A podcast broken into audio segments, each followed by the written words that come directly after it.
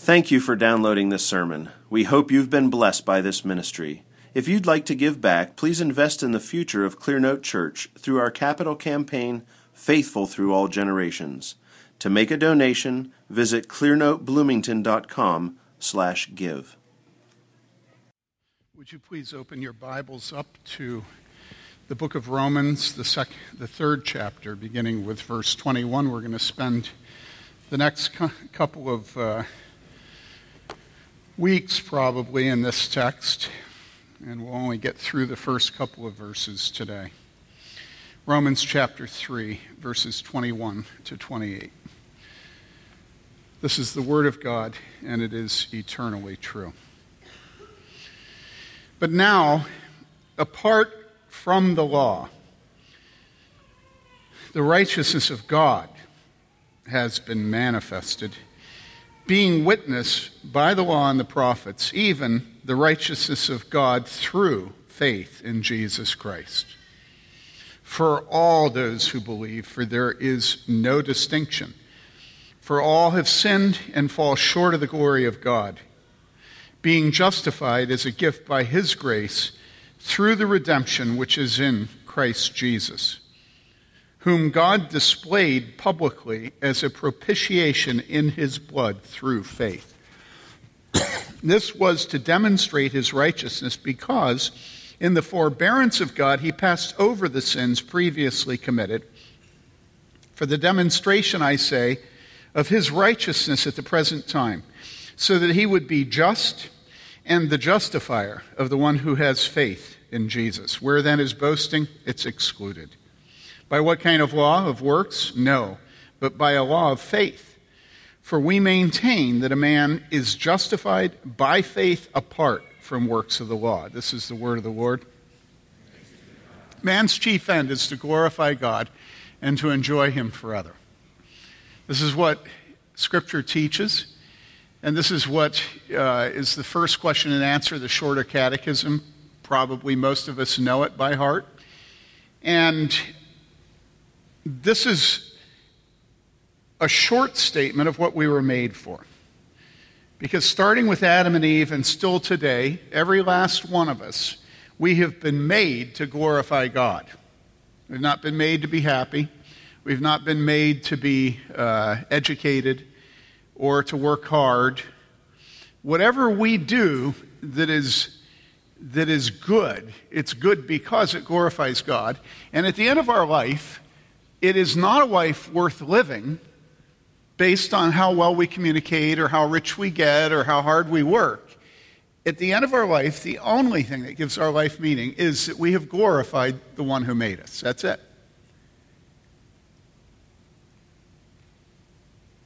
Sometimes I explain to uh, mothers that they need to deal with their children in such a way that their children give them joy.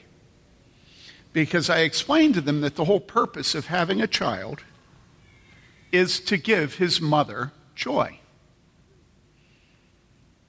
No mother's going to have a child unless that child agrees from the beginning to, to give her joy.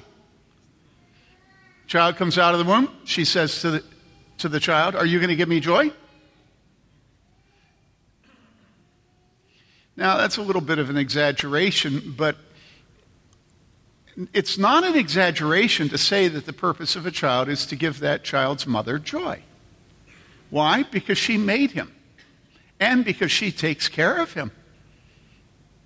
Now, you know that I'm quoting the second uh, the second question and answer to the shorter catechism, or actually the children's catechism, because he makes me and takes care of me. We're so self centered as a society that, that we don't think about anybody but ourselves. We don't think about our mothers. We don't think about our fathers. We don't think about our pastors. We don't think about the Titus. We don't think about our teachers. And we certainly don't think about God. But our chief end, the purpose of our life, is to glorify God. That's why you exist. It's not about you, it's about Him. We belong to Him. We are the clay, He is the potter. And it is imperative that we give Him the glory that is His due. Another word for glory is weight. it's imperative that we give God the weight that is His due. Another way of describing it would be to talk about God's reputation or his honor or his name. It's imperative that we give God the name and the reputation and the honor that is his due. Man's chief end is to glorify God and enjoy him forever, and he does not enjoy God at all unless he's glorifying God. It is always the point or purpose of religion to mediate the tension and conflict between our knowledge of our sinful selves, so desperately wicked that no one can know it, including ourselves, and our knowledge of the Holy God. Have you ever noticed uh, talking to somebody and you're trying to counsel them about something? And as they talk to you about the decision they're facing or some sin in their life, you probe a little bit, and all of a sudden you, you, you, you come to something that is, you know, to you, uh, it's glaring. Yikes. You know, you ever had that moment with somebody where you're talking to them and, and you go, oy, oy, oy, oy. And you don't want to say it because it's so obvious and so horrible. But then as you listen and watch them, you realize they're clueless. It can be something like a tumor that sticks out of the front of their head two and a half feet. And they're just completely oblivious to that tumor. It can pus. And this is our condition. We don't even know the degree to which we are filthy in our hearts. We, we don't even know it. Sometimes other people have the nasty job of explaining to us what our motivation is when we don't see it ourselves. We can see other people's sin, but we don't even know our own sin. We don't know our motivations. I, this last week I had an occasion to, uh, uh, to quote in, in a post that I was writing uh, a book written back in the uh, fifth or fourth century by Gregory the Great. And it's a book on pastoral care. And so it's a whole book about how to, how to, how to test, you know, to give the blood work and, and, and, and, and the PET scan, all this stuff to, to your people in your church. So the whole book is about how to give a physical examination to your patients as a physician, but you're a physician of the soul, so it's how to examine the souls of your congregation in such a way that you heal their diseases, that you protect them from danger, that you, you hector them about their bad habits, that you, you know.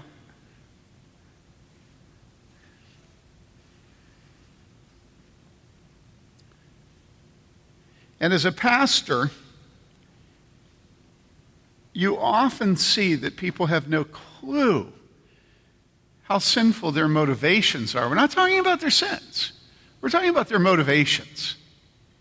We, are convinced that all of our motives are pure. This is why Proverbs says all the, the ways of a man seem right in his own eyes. We're always sure that even if we do something wrong, what? Well, yeah, yeah, we have the right reason, you know. You know, we meant well right? And so when we open up the Bible, what we, what we see the Bible saying to us is that all our righteousness is as filthy rags, and we're so desperate to try to protect some of our righteousness. Or to say, okay, if you're talking about acts and deeds, but not about motivation, I always meant well. you know, you can imagine a, a, you can imagine a gravestone, right? Right? yeah. The gravestone that I'm going to have is going to have, you know, Hero Eyes Tim Bayly, 1953 to or 2018. He meant well.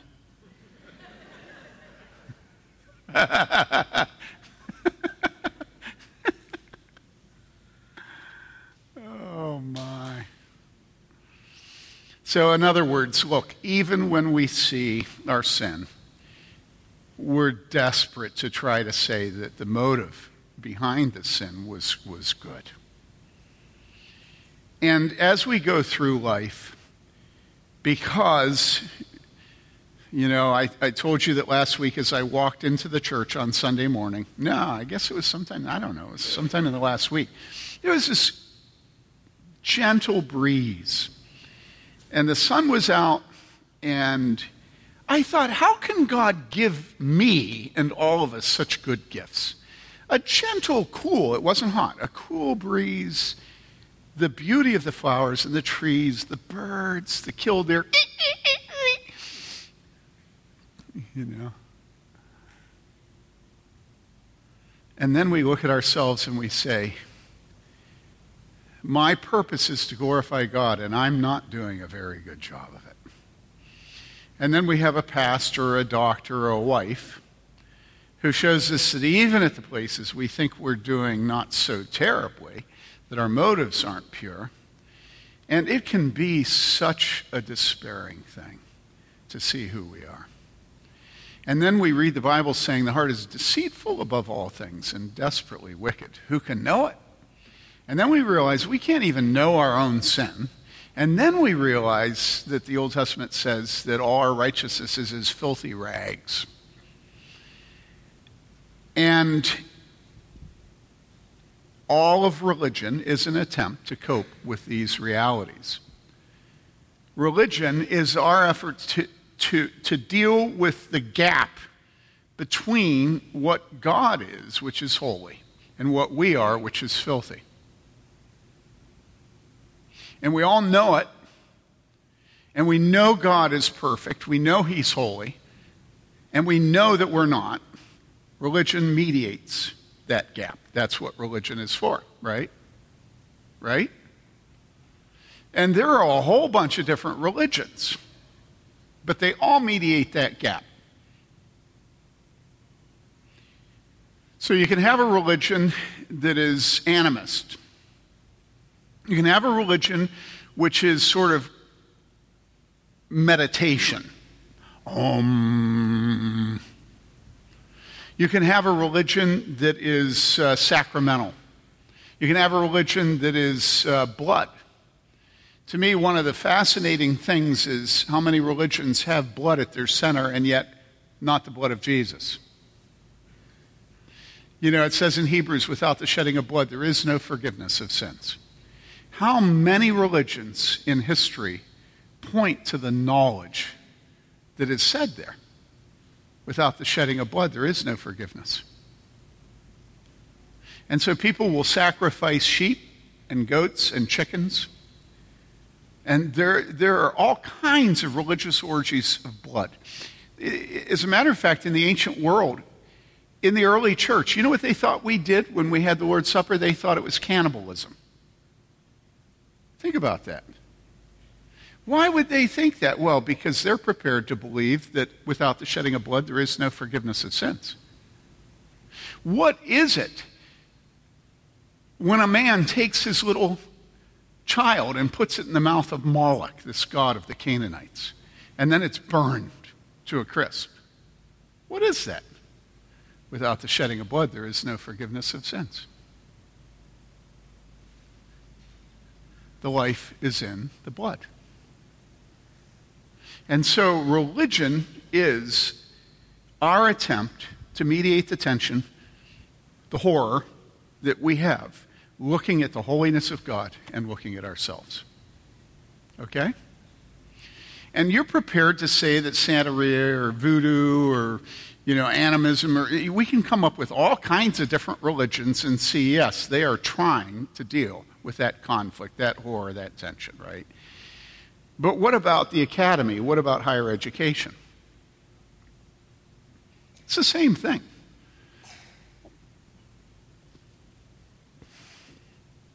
The east side of Bloomington and Owen County are precisely the same.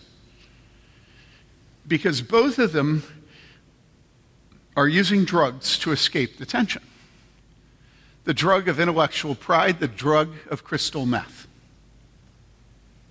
It can be alcohol, It can be just simply engaging in the vain pursuits of the Soho district of New York. It can be art. It can be literature. It can be getting published. It can be ice fishing.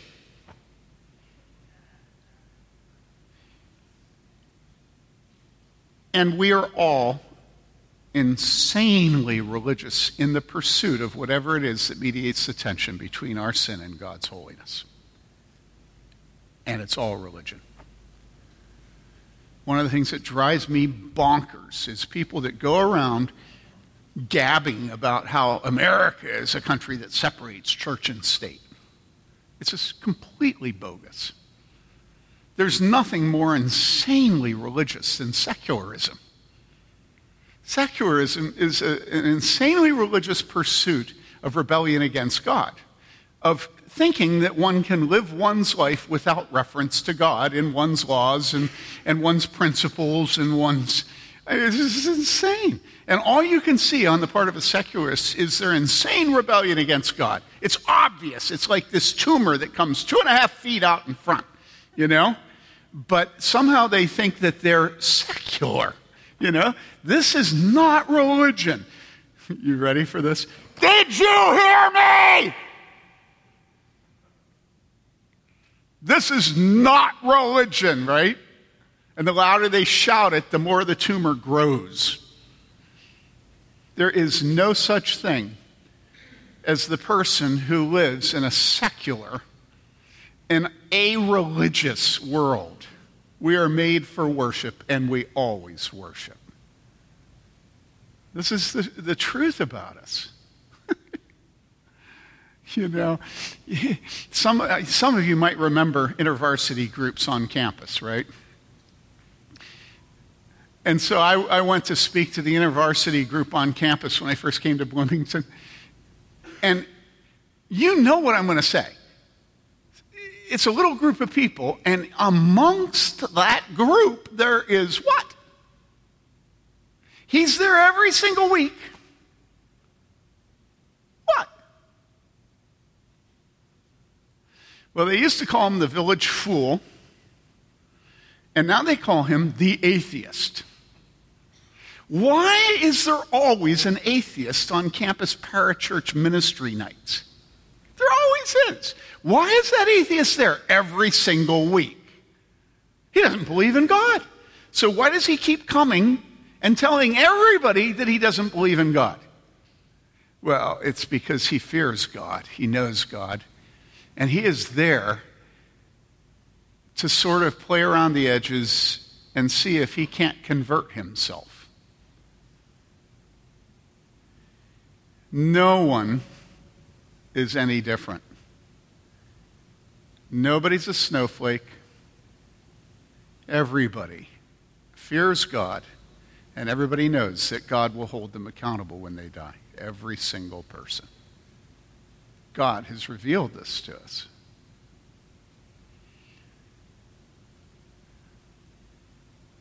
And so we all have our religions, and we all are very intense about our religions. I've been reading, and I keep mentioning this, I've been reading this biography of Stalin. David and I are in the second volume at about the same place. So David sent me a picture a week and a half ago, or Sunday morning, no, right before worship, he sent me a picture of him right next to where Stalin was a little boy and then the museum. You know? Here's a man that killed, what, somewhere between 20 and 70 million people. And if you read his biography, you know that the reason Stalin killed these people was Stalin was convinced that he had the solution to the sinfulness of man. What was it? Well, it was insane advocacy of the proletariat. You know, he was willing to crack, you know, 20 to 60, 70 million eggs in order to change the world in such a way that there would be finally no poverty, peace, everybody would have what they needed. And if you have to kill, you know, 50 million people in order to get there, and, and so Stalin in, in the Great Terror, the Bloody Terror of like uh, 36 to 39. What Stalin did was he systematically went through all the leaders of his nation and he tortured them and then killed them. Tortured, kill, torture, kill, torture, kill. He was insanely religious in torturing and killing everybody at the top of his country. So that by the time he was done, Hitler himself said that Stalin was insane. Because by the time he was done, there were no Secret Service agents left in Russia, and there were no military leaders left. What happened was a guy would out the guy and uh, t- uh, he'd accuse the guy above him. So that guy would be taken and put into the cellar beneath the Secret Service building, and he'd be tortured and tortured and tortured and tortured and tortured until finally he confessed his crimes, which you're going to do if you're tortured and tortured and tortured, right? And then they, they would write them up, they'd send them to Stalin, and Stalin would cross out some things and write in other things, changing the, the torture produced confession, you know. Stalin was very particular about these things. And then they'd kill him. And the guy that outed him would then be promoted to his position. And a couple months later, what do you think happens? He's put down in the cellar. And by the end, something like 90% of his military leaders were dead. And then Stalin began to have articles run in Pravda and other publications saying that we have a wonderful opportunity to put young people into leadership in this country. Well, of course. All the old people were killed. Listen, Stalin when you read his biography, what you realize is you are Stalin. Do you understand me? It's very simple to see how I could be Joseph Stalin. That's what a good biography does. Is it shows you how reasonable the man is. Until until you see the holiness of God until you fear God.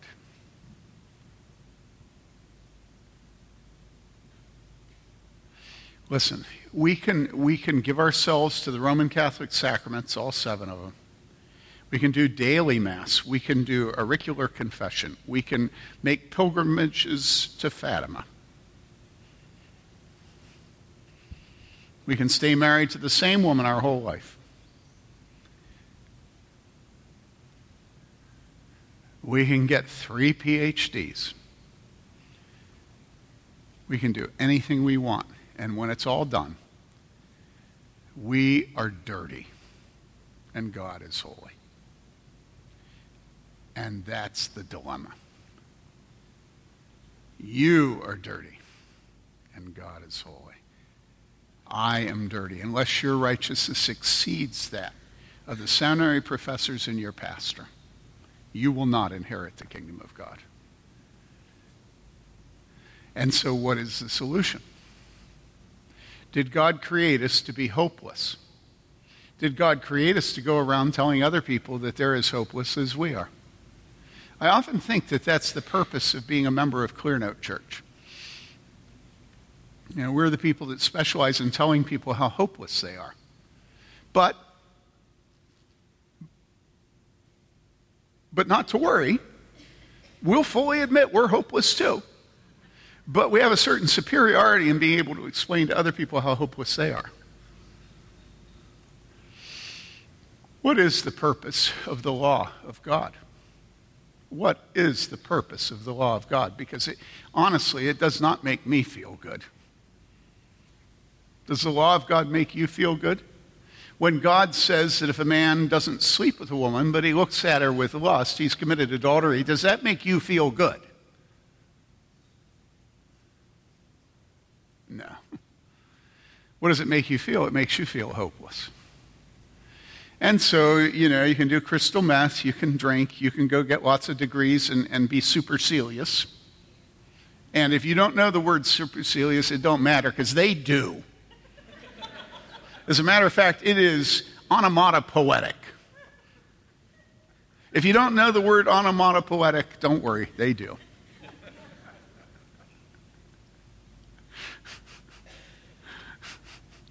we can look down our noses at everybody. And what does God say? God says this God says, not by the works of the law. Not by the works of the law. And, and that's just depressing. Because what it means is you've been thrown into the middle of the Pacific Ocean. The boat doesn't notice you're gone. And you were clinging desperately to a life preserver. And then God took your life preserver from you. And it was a pathetic little thing. You know, it was like one of them noodles. You know? And, and, and it's really not going to work long. But at least it was something you could cling to, right? Isn't that how the law works with us? We, we cling to it, and then we're convinced that God grades on a scale. And the fact that we go to a church that teaches the law as the law is, you know, that makes us okay because it means that we're a little bit more observant than the poor idiot at a church that doesn't teach the law, right? And so we're clinging, and then what does God say? Well, what God says is, but now, apart from the law. And the truth is, despite the law showing us how sinful we are, how wicked we are, how our righteousness is as filthy rags, despite all of that, we still cling to the law desperately because it's our only hope. But it says, but now, apart from the law. And so it's like, uh, it's like, uh, I know I, I, I, use certain illustrations over and over again. Okay, here's one I use a lot. All right. Often I use this to explain to a husband that he has to bust his wife's claws loose from her children as they become adults. Okay? But it works well. You remember Al Parker, right? He trains hawks and then he has them on his leather and he you go beat the bushes and he sends his hawk out there and then gives the hawk a check so that the rabbit will come to him, right? It's an exchange, right? And so one day Al said to me, My hawk put his talons through my palm. And I'm like, oh, yikes, you know? right through his palm. And he says, I said, what did you do? He said, well, I couldn't pull away because the more I pulled, the tighter the talon got. That's how God made him.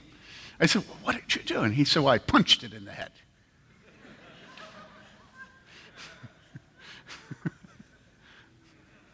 Remember that, homeschooling moms? That's what I tell your husband to do so that you'll let loose of your children.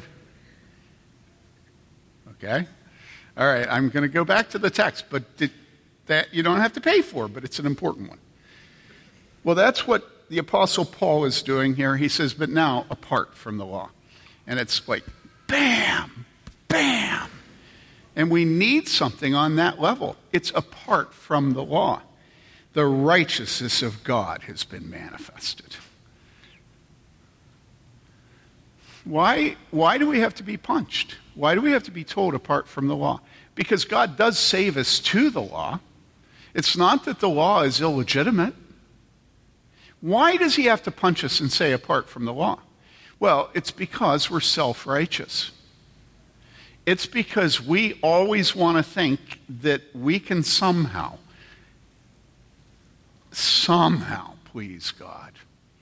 And we can, but how do we please God? We please God by giving up on our little noodle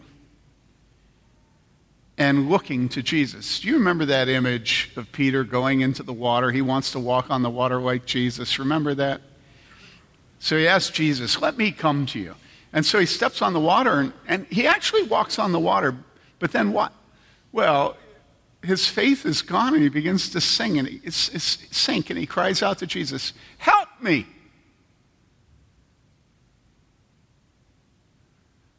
And Jesus is pleased to help those who don't help themselves.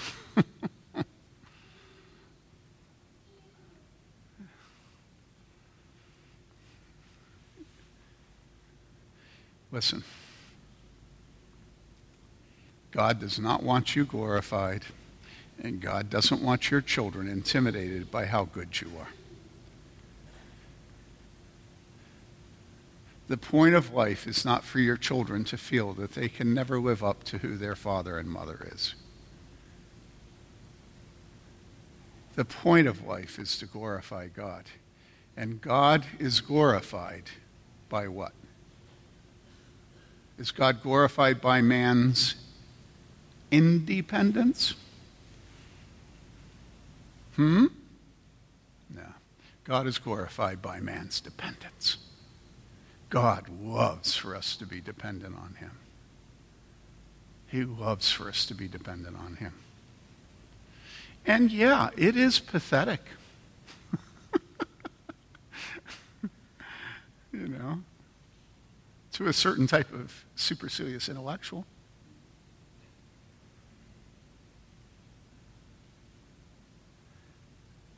But I'm not ashamed of the gospel of Jesus Christ because it's the power of God. Why screw around with the power of man, the intellect of man, if you can have the power of God? Huh?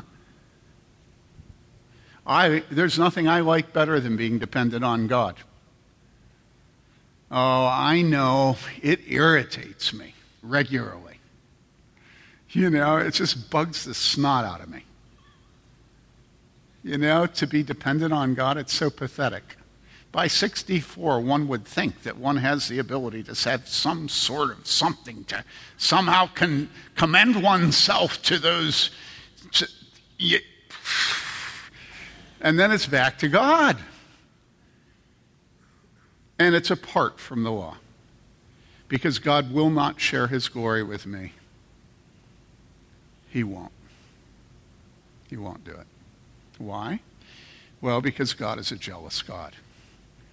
And what is God jealous for? God is jealous for his own glory. And he's not going to share it with you. He's not going to share it with you. He won't do it. He won't do it.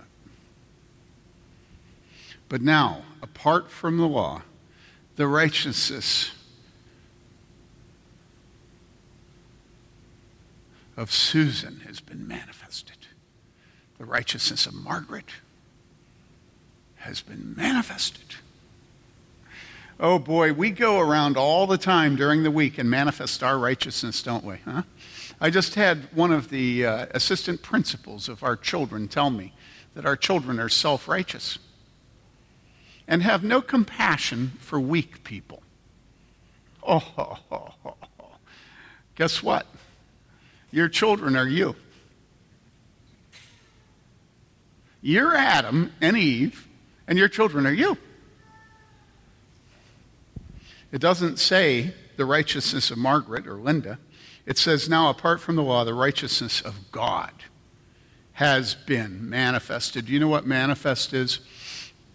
Manifest is that little button you click on the liquidator site, and it opens up everything in the lot. Right? Manifest is what you get from the ship, showing you what's in its bowels. In other words, it displays, it reveals.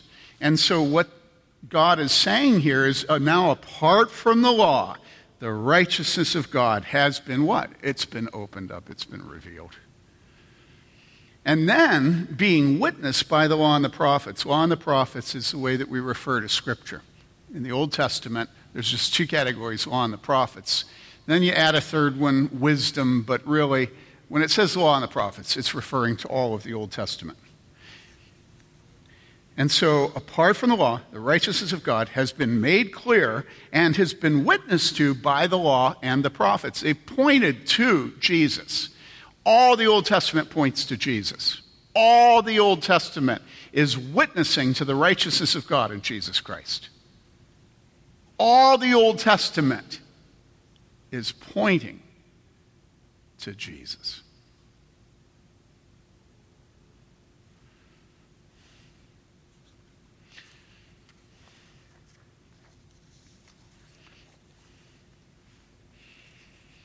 But now, apart from the law, the righteousness of God has been manifested, revealed, being witnessed by the law and the prophets, even the righteousness of God through faith in Jesus Christ. God is not jealous of his glory, showing his son how much superior he is to his son. Are you with me? Do you understand what I'm saying? You know how a certain father is always showing how superior he is to his son? You know what I'm talking about? Some fathers are always in a contest with their son to show their son that he can never live up to them. God is not interested in showing his superiority to Jesus. In other words, God is not jealous about the glory of Jesus Christ. He has given him a name that's above every name, that at the name of Jesus every knee shall bow. And this doesn't bother God the Father. But it really bothers him when you claim that you can come to him through anything but the blood of his son. Because let me tell you, when he gives up his son, when he puts his son on that cross, and you refuse to come to him through that son, you can pretty well predict how he's going to feel about that. He will not allow you to honor yourself. He will demand that you honor that son. And it's very helpful to me in my life to think of all the names of particular historical persons who will bow their knee before Jesus Christ. I love to think of Hitler. I love to think of Donald Trump. I love to think of Stalin. I love to think of Simone de Beauvoir and Jean Paul Sartre.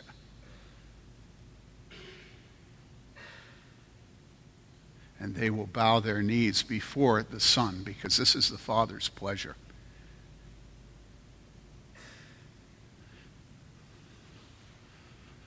This is to his glory. The righteousness of God through faith in his Son. Jesus Christ.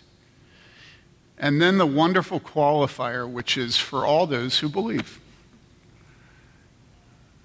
All. And then, in case you didn't get it, it says, For there is no distinction. You think about all our pecking orders, you know, racial pecking orders and skin tone pecking orders and cultural pecking orders and victim pecking orders and you know, even down to which part of France you're from and what your accent is. You know, pecking orders galore. And then we read in Romans, it says that there is no distinction. And what is that modifying? It's modifying the fact that all those who believe through faith in Jesus Christ will be saved.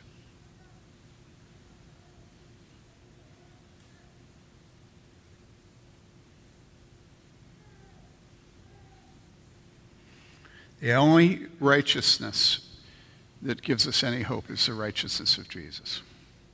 It's the only hope for us, is that we're pathetic.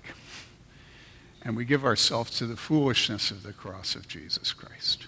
That's it. That's it.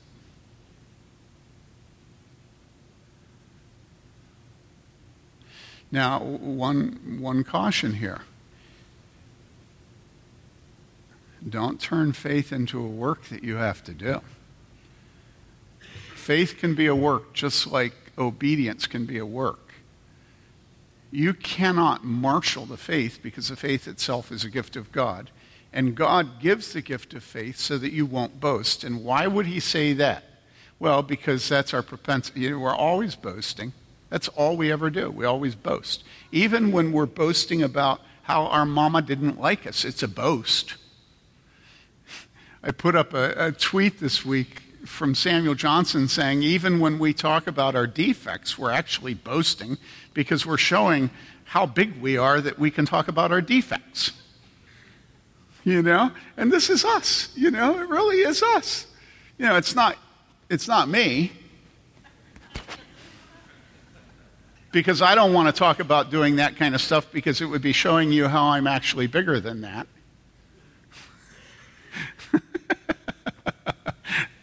Thank you. I mean, that's how twisted we are, you know? We can just tie ourselves up in knots trying to show that we're different than other people. But God has a monosyllabic, flat, straight, and narrow road to heaven, and it's through Jesus. That's it. And, and we can't try, we can't try to avoid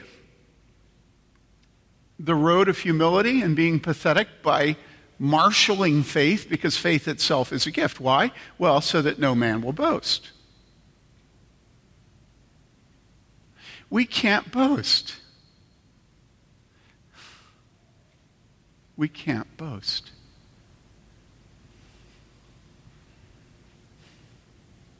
There is no distinction. All those who believe. For why? For all have sinned and fall short of the glory of God.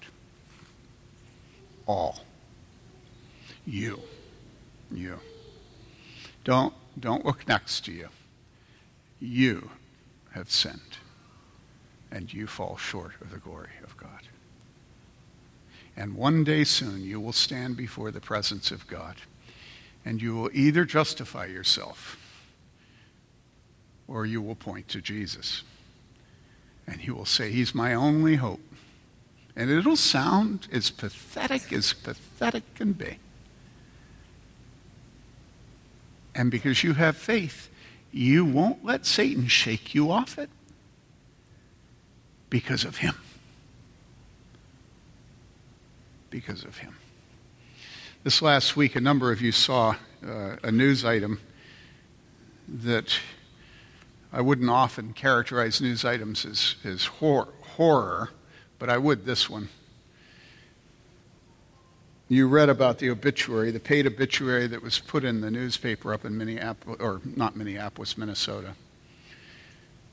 Here's what a brother and a sister paid to have written about their 80 year old mother who had just died.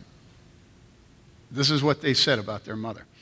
In 1962, she became pregnant by her husband's brother. And then they name him, I'm not going to. And she moved to California. She abandoned her children. This is, this is her children writing. And they named themselves Gina and Jay. She abandoned her children, Gina and Jay, who were then raised by her parents in the city, and they name the city, and then they give their names. And then they say this She passed away on May 31, 2018, in Springfield, and will now face judgment. She will not be missed by Gina and Jay. And they understand that this world is a better place without her. Full stop. That's the end. And you wonder what are Gina and Jay going to say when they stand before a holy God? Do they really think that God is going to accept them? Do they really think that there's any way to stand in the presence of God?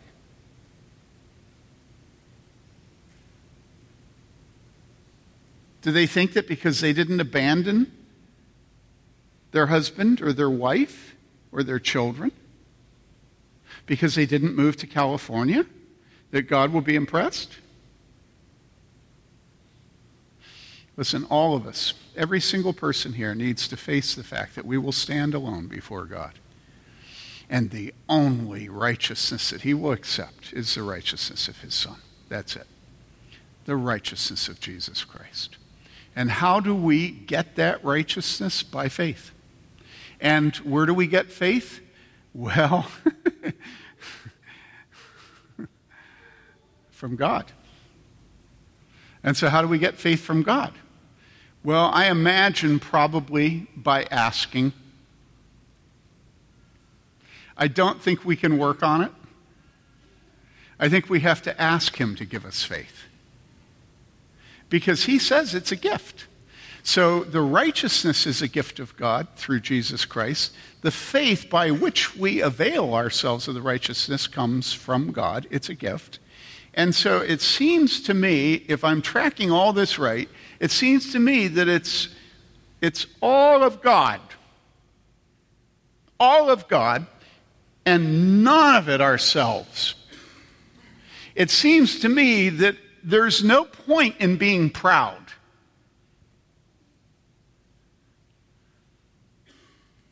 It seems to me there's no point in keeping track of our reputation unless we pray to God someday have someone say that we are humble and meek. You know? What a beautiful thing to have somebody say about us that we're humble and meek. Don't you want to die having people not remember you but remembering your Savior? Isn't that really what you want? Don't you want people at your funeral to think about Jesus? Isn't that what you want? Isn't that really what you want? You want them to think about Jesus. You want them to forget any of the places where you called attention to yourself, but you want them to remember every single place where you called attention to the glory of God. Isn't that what you want, honestly? Give me some love. I mean, honestly, isn't that what we want? Please, if you die, do not subject me to another one of these stupid, awful funerals that I have to go to. Please talk to me about the resurrection in Jesus Christ. Please don't talk to me about yourself. And you say, oh, that's up to my relatives. Yeah, your relatives will do precisely what you tell them to do. Apart from the law, the righteousness of Jesus Christ, to all who believe with no distinction. So humble yourself under the mighty hand of God. And if you don't have faith, ask Him. He will give it to you. Because He says that nobody that comes to Him will He ever cast out. okay? Let's pray. Father, we thank you for the hope that there is in Jesus. We thank you that it isn't in our, ourselves, Father. We know that we're hopeless. And so, Father, we take such joy in Jesus.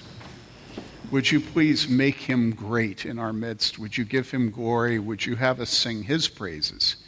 And would you remove from us anything that causes us to turn from him? For we ask this in Jesus' name.